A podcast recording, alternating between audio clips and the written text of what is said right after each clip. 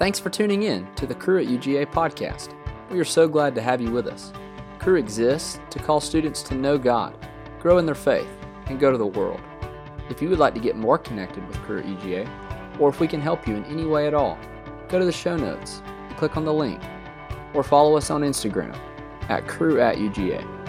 All right, let's get started. So, what kind of God do we follow?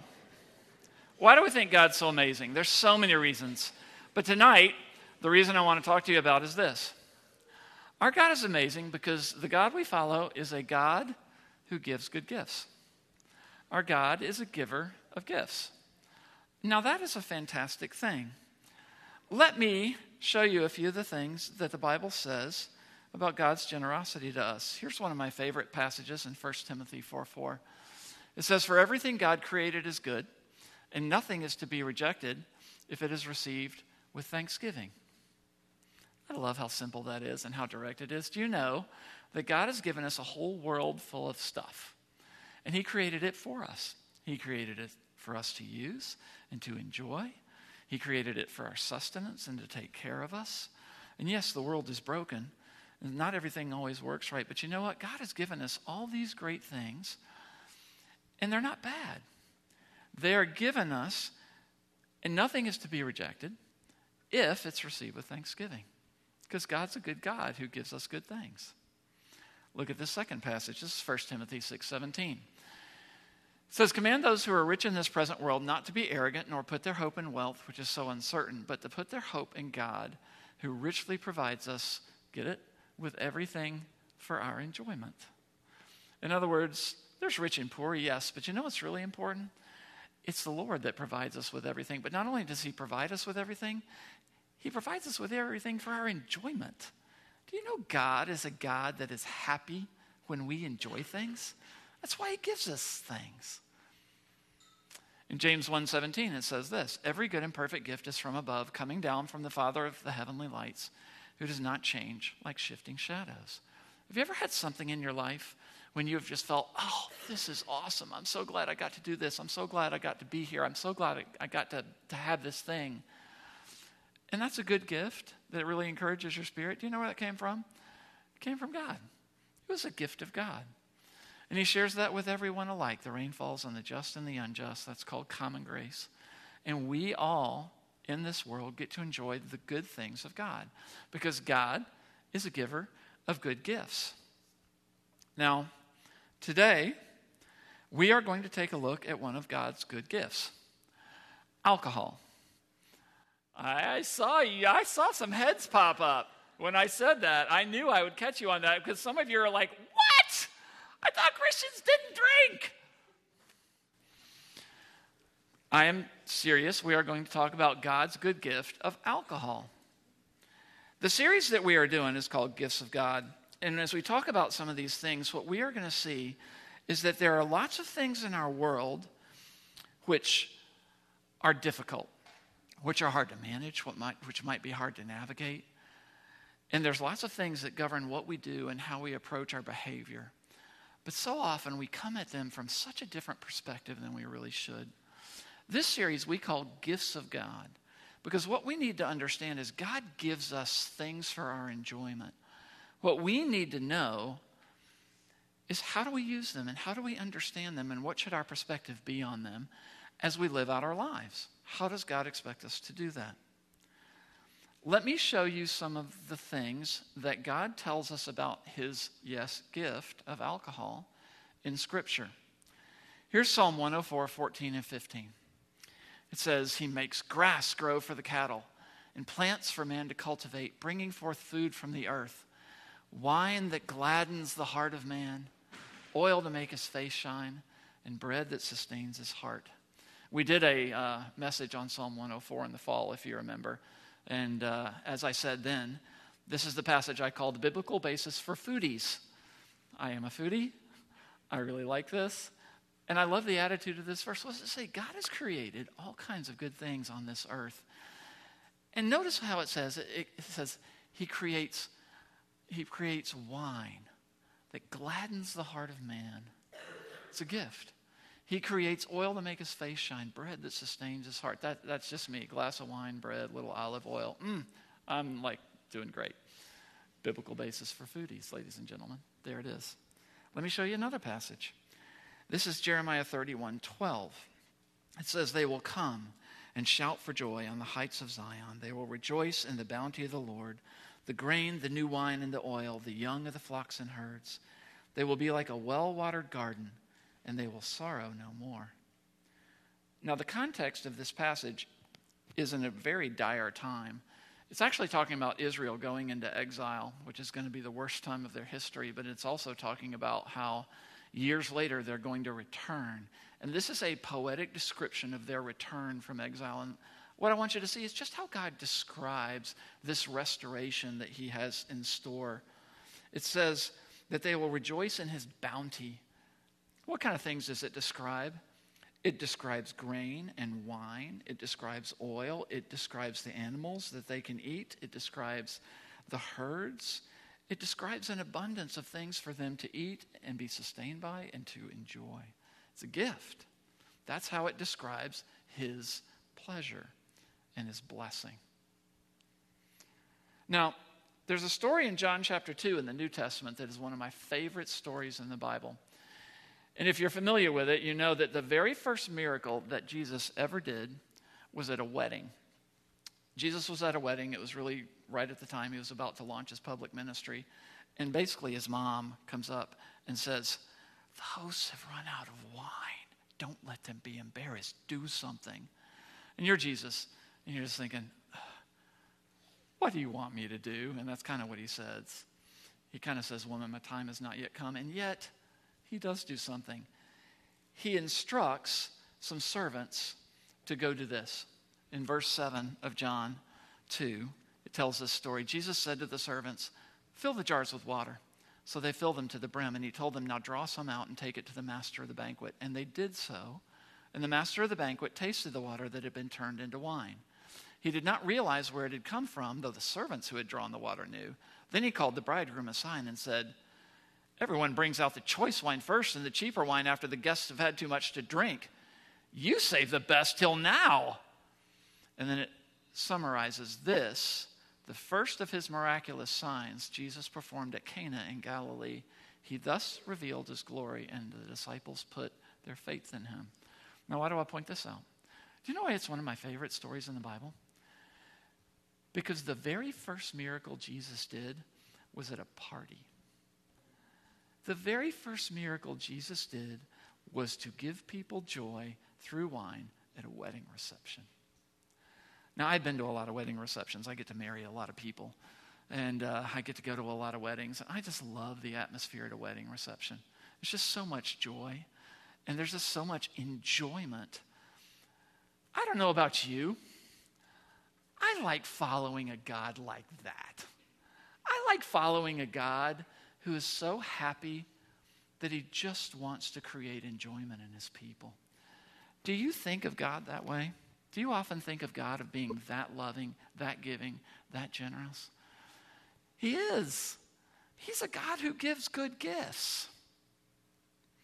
And as these passages show, one of those good gifts that is often mentioned is wine.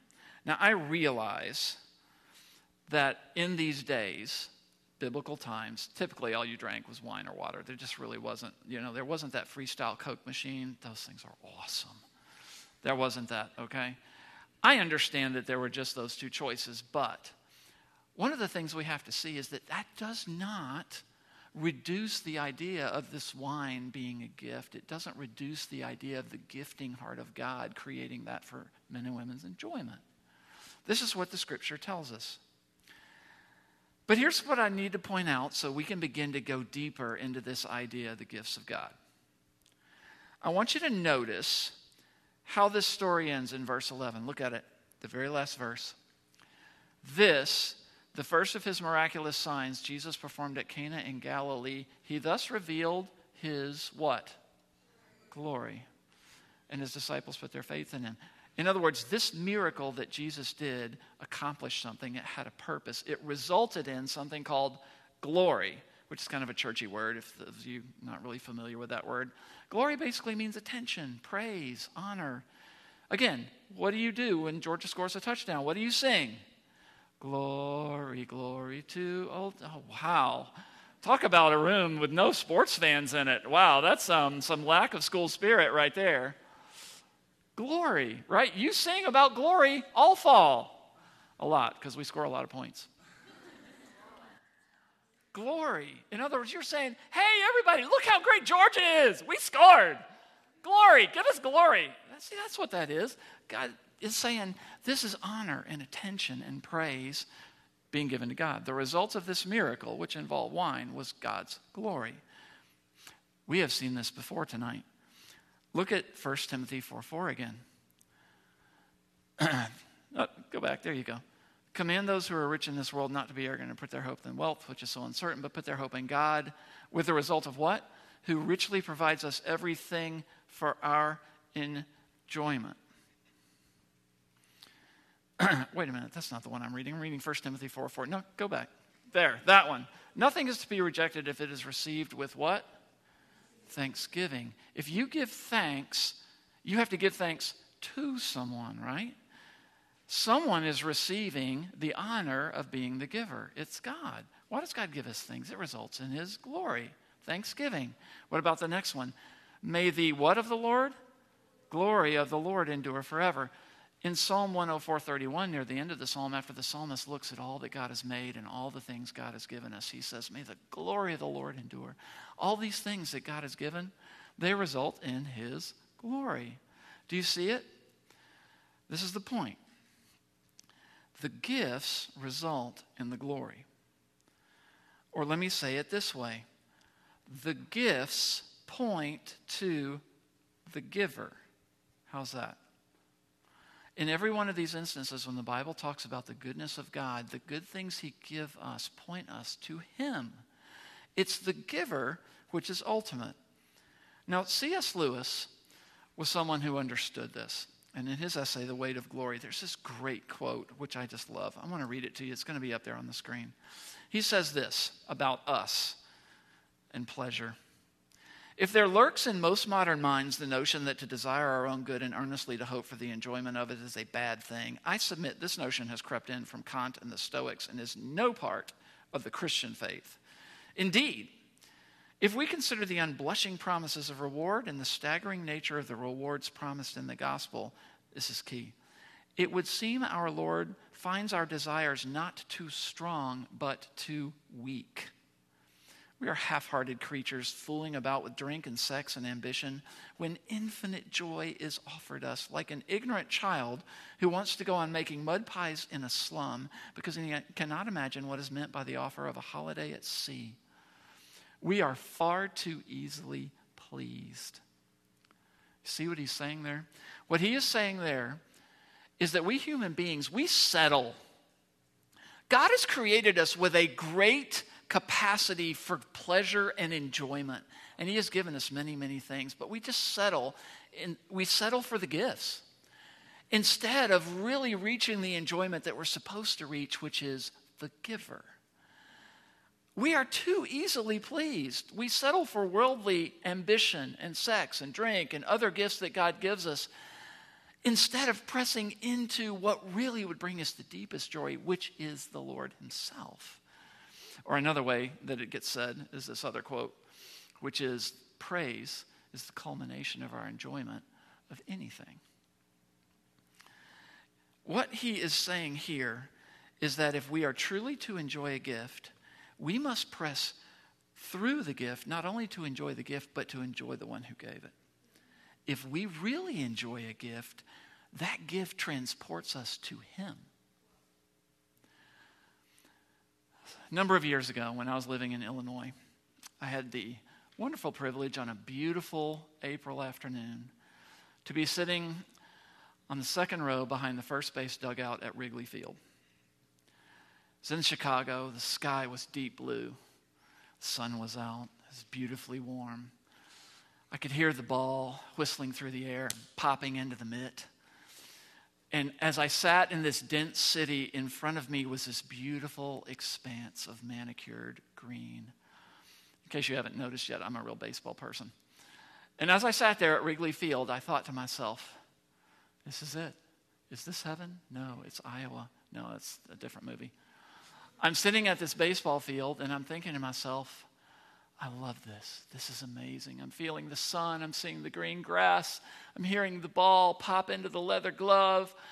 Baseball is happening. And I suddenly thought, God, you're amazing. Thank you so much for giving me this. And I went, oh, Yes, I did it. That's what I mean. I was actually in a spot where I was enjoying God's gift so much, I couldn't help but worship. That's what we mean by pressing through the gift to the giver.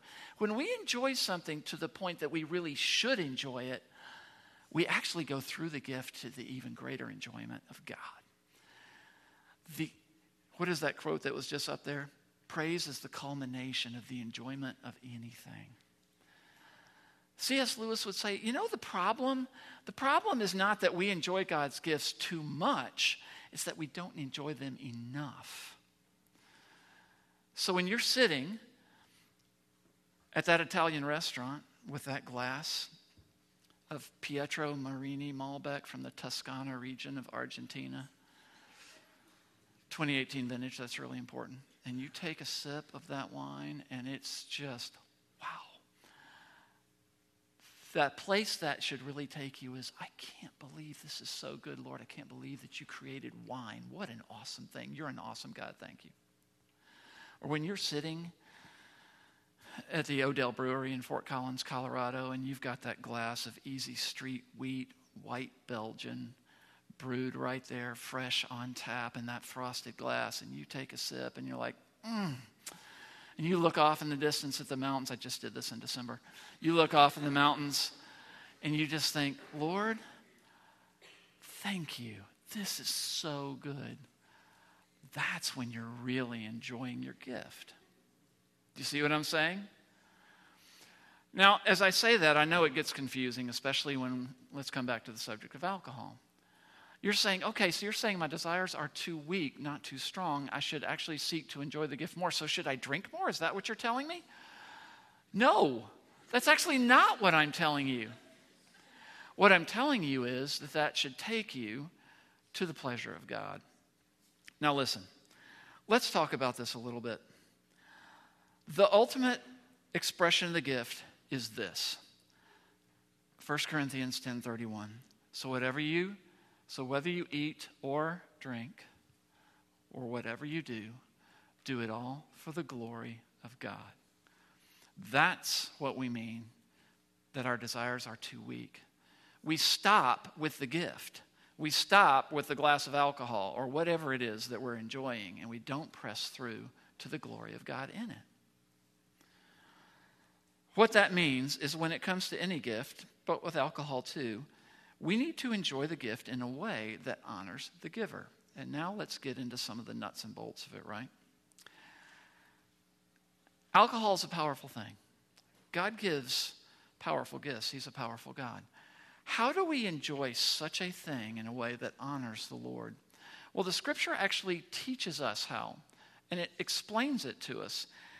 How do we do that with alcohol? There are some guardrails that God talks about in His Word that help govern our hearts, which would rather abuse the gift than enjoy the giver. So I'm going to end tonight by blasting through four of them.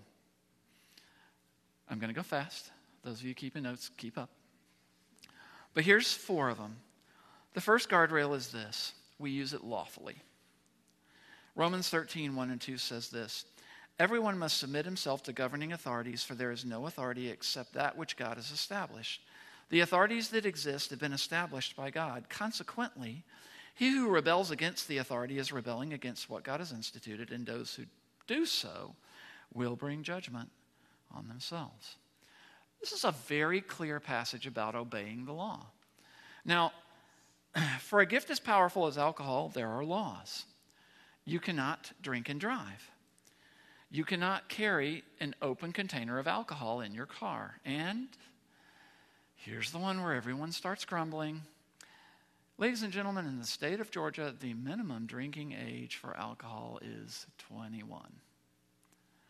Now, God wants us to obey government authorities unless their laws directly contradict his commands, which is in Acts 4 and 5. That's another message. Go look in our archive podcast and listen to the talk on authority. It talks all about that.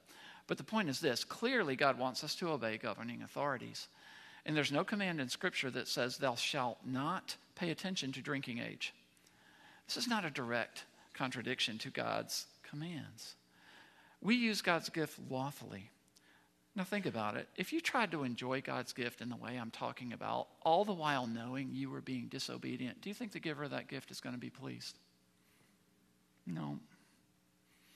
So, this is one guardrail. God expects us to use his gifts lawfully. Let me give you a second one. We do not abuse it.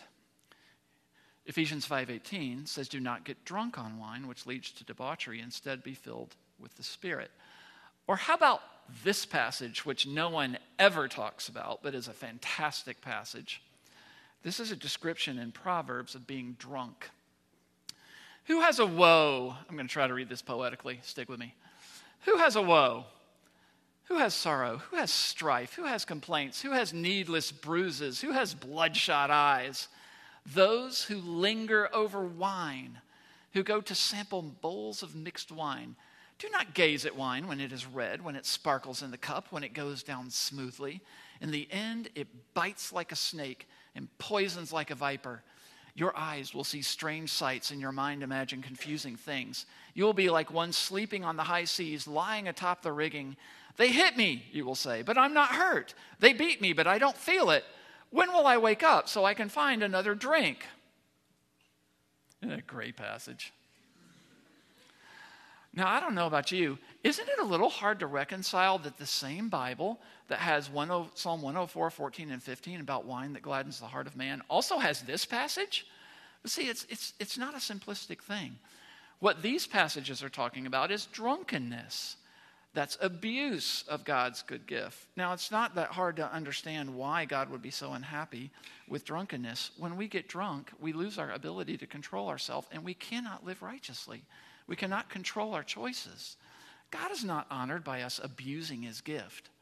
Do you think that getting drunk is a way to honor God? You see, this is not, this is why not drinking more, how do I say that? This is why enjoying God's gift does not mean drinking more of it. Do you understand what I'm saying? We don't abuse God's gifts.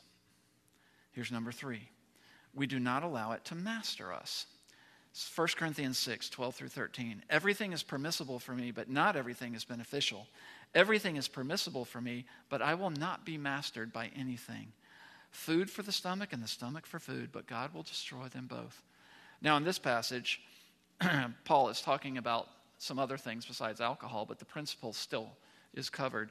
You see what Paul is saying here? He's actually speaking to believers, people who have their faith in Christ. Now, if you are a person who has your faith in Christ, that, you, that means you believe what we call the gospel, which is a, a churchy word that means the good news. What is the good news? It is that even though we are sinful, evil people that have been separated from our God, by our sin because he's holy. Jesus Christ came and suffered on the cross and died in our place to take the punishment for that sin that we could be restored to him. Because of that, our sin is now not held against us. That's the good news. We can have that relationship with God again. Because that sin is not held against us, we will not be condemned. There's now no condemnation for those in Christ Jesus, Romans 8 says. Which means when we still sin now, when we blow it, God does not reject us. In a sense, everything is permissible for us. Because nothing we do is going to ruin our relationship with God. Those sins are forgiven. In a sense, yeah, everything is permissible. We have grace. But Paul says, not everything is beneficial. It's true, everything is permissible, but I'm not going to be mastered by something. Paul looks at all the choices that can be made in life and says, Yes, I am free in Christ. I am no longer condemned. But that doesn't mean I want to do everything. I really only want to do what's good for me. I really only want to do what is not going to master me and take me over so I can still be the Lord's, right? In other words, He understands that there are some limits sometimes to the choices we make. And so, anything that creates an addiction in us is to be rejected. We will not be mastered by anything. Anything that rivals God in our lives is to be rejected. Money, drinking, video games, a boyfriend or a girlfriend, whatever it is, if it creates mastery over us, it is to be rejected. It's permissible, but it's not good for us, right? Alcohol is the same. Listen, if drinking is too much for you to handle, if drinking just turns into mastery for you, you know what? This gift is not for you. Find pleasures in other ways that will honor God. Maybe this one's not for you. And I guess I should stop here. I, I have given this talk, as you can tell, kind of from a, a happy, lighthearted tone, because I really think we need to talk about it that way. But I, need to, I, need, I do need to talk about something seriously here for a moment. I know, I know actually personally, there are at least a few people in this room who have a history of alcoholism in your family. Um, this is the worst kind of mastery. And you have seen firsthand the pain and the destruction that alcohol can cause and that what abuse of alcohol turns into. And let me just say, I guess this is kind of my dad heart coming out. Let me just say, if that's you, I'm really sorry. I'm sorry that you have experienced that in your past. I wish we did not live in a world in which our sinfulness just caused that kind of destruction. Because it is awful. I, I was talking to a good friend who's a student a couple of days ago, and he was telling me how both of his grandfathers suffered from alcoholism. It dissolved their marriages, it broke their families. He was telling me once of after his grandma left his grandfather, his grandfather took a chainsaw to the furniture in their living room. Just such a picture of destruction that alcoholism can result in. And so, those of you who have suffered through that, or have suffered that in a parent or a sibling or a close friend, you know how horrible that is. And for you, I understand that you may have mental and emotional associations with alcohol that are painful. And it may be for you that those associations prevent you from ever picking up a glass and enjoying it to the extent of enjoying the giver in it. And that's that is okay. You don't have to. You hear me?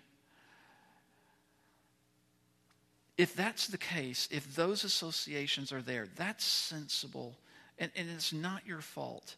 But again, it may be that this gift is not for you, and that's okay. There are so many other gifts that God gives us to enjoy. If you cannot engage with drinking in a way that does not defile your conscience, don't do it. Don't do it if it puts you in a bad place spiritually, emotionally, mentally, if it brings up too much from the past. There are other gifts through which to worship. Ooh, sorry, dad heart coming out there. Okay, let's move on. Number four, last one. Last guardrail is we do not harm others with it. Romans 14. I could do a whole message on this. We'll just do this one little passage. This is an example of a principle. As one who is in the Lord Jesus, I am fully convinced that no food is unclean in itself. In itself. But if anyone regards something as unclean, then for him it is unclean. If your brother is distressed because of what you eat, you are no longer acting in love. Do not by your eating destroy your brother for whom Christ died. Now, in this case, the issue he was talking about in Paul's culture was eating food that had been sacrificed to an idol in the marketplace. That's not something we struggle with here in America. But you could just put the word drinking in there, and it would be the exact same principle. Do not by your drinking destroy your brother for whom Christ died. Verse 16. Do not allow what you consider good to be spoken of as evil. For the kingdom of God is not a matter of eating and drinking but of righteousness and peace and joy in the Holy Spirit. Because anyone who serves Christ in this way is pleasing to God and approved by men. This is the principle of not causing your brother or sister to stumble.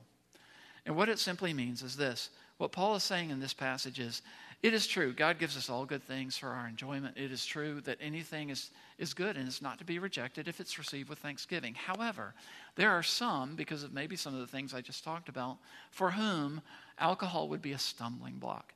They just can't drink it without drunkenness, or it just brings up too much pain. Or there are some who thinks that God really does say in his word, you should never touch that. And it's not our place to judge that person for any of those reasons. And what Paul says is okay, maybe you do have the freedom and the right to do that. But if you love your brother and sister and your drinking alcohol would, be, would tempt them to sin or would put them in a bad place, you need to let go of your right to do that for their sake. In other words, you need to love your brother and sister by restricting your own rights. This is not causing your brother and sister to stumble. So, we might have the right to enjoy God's good gifts, but we do not use that right to harm others. We do not enjoy God's gifts in a way that harms others. And you know what it says in that last verse? Anyone who serves Christ with that attitude in this way is pleasing to God. Again, that results in God's glory. It just keeps coming back to that. Whatever you do, whether you eat or drink, or whether you don't eat or you don't drink, do all to the glory of God. Bottom line God is a giver of good gifts. He desires us to enjoy them. He's not out to kill your fun, He's out to increase it. We are neither legalists nor abusers of His gifts. This is what it means to have freedom in Christ. But the freedom is not just to enjoy the gift, you guys. The freedom is to use the gift to enjoy the giver. Pray with me. Lord, you're a really great God. You're amazing. Lord, thank you so much that you are, are this kind of God. Thank you so much that you have a heart that is for our good. Thank you, Lord, that you are a generous God. Thank you that you are a God that um, wants our joy to be complete. Lord, our joy is complete in you, and we come together and we admit that tonight. Lord, our heart is to say yes. We affirm it. We affirm that the gift is not the ultimate good, you are. And all of us have gathered in this room tonight to practice that statement called worship. And so, Lord, as we sing these songs tonight, we want you to have that worship. Father, I pray for all of us in this room here tonight. Father, I know that across a crowd this big, there are so many different people. Lord, there are some that are experiencing you for one of the first times, and, and I pray, Father, they would see your heart is so generous and so, so fun loving and so giving. And Father, I know that there are others in here who, who may be struggling with this gift and using it properly. And Lord, I pray for them that you, Holy Spirit, would place on them a sense of discipline, a sense of wisdom, a sense of courage to live counterculturally in this. Lord, I also pray for those in this room who are hurting because of this gift, or rather, because of the abuse of this gift. And Lord, I pray for healing. Healing for them that have really experienced the pain of seeing this gift abused, of seeing the, the destruction that can come from it. Lord, you make all things new, and now in Christ we are new creations. Would you let that new creation also influence their hearts for healing, for peace, for comfort, as your Holy Spirit ministers to them in thinking about this topic? So we lift, we lift all ourselves up to you. Have our worship. Amen.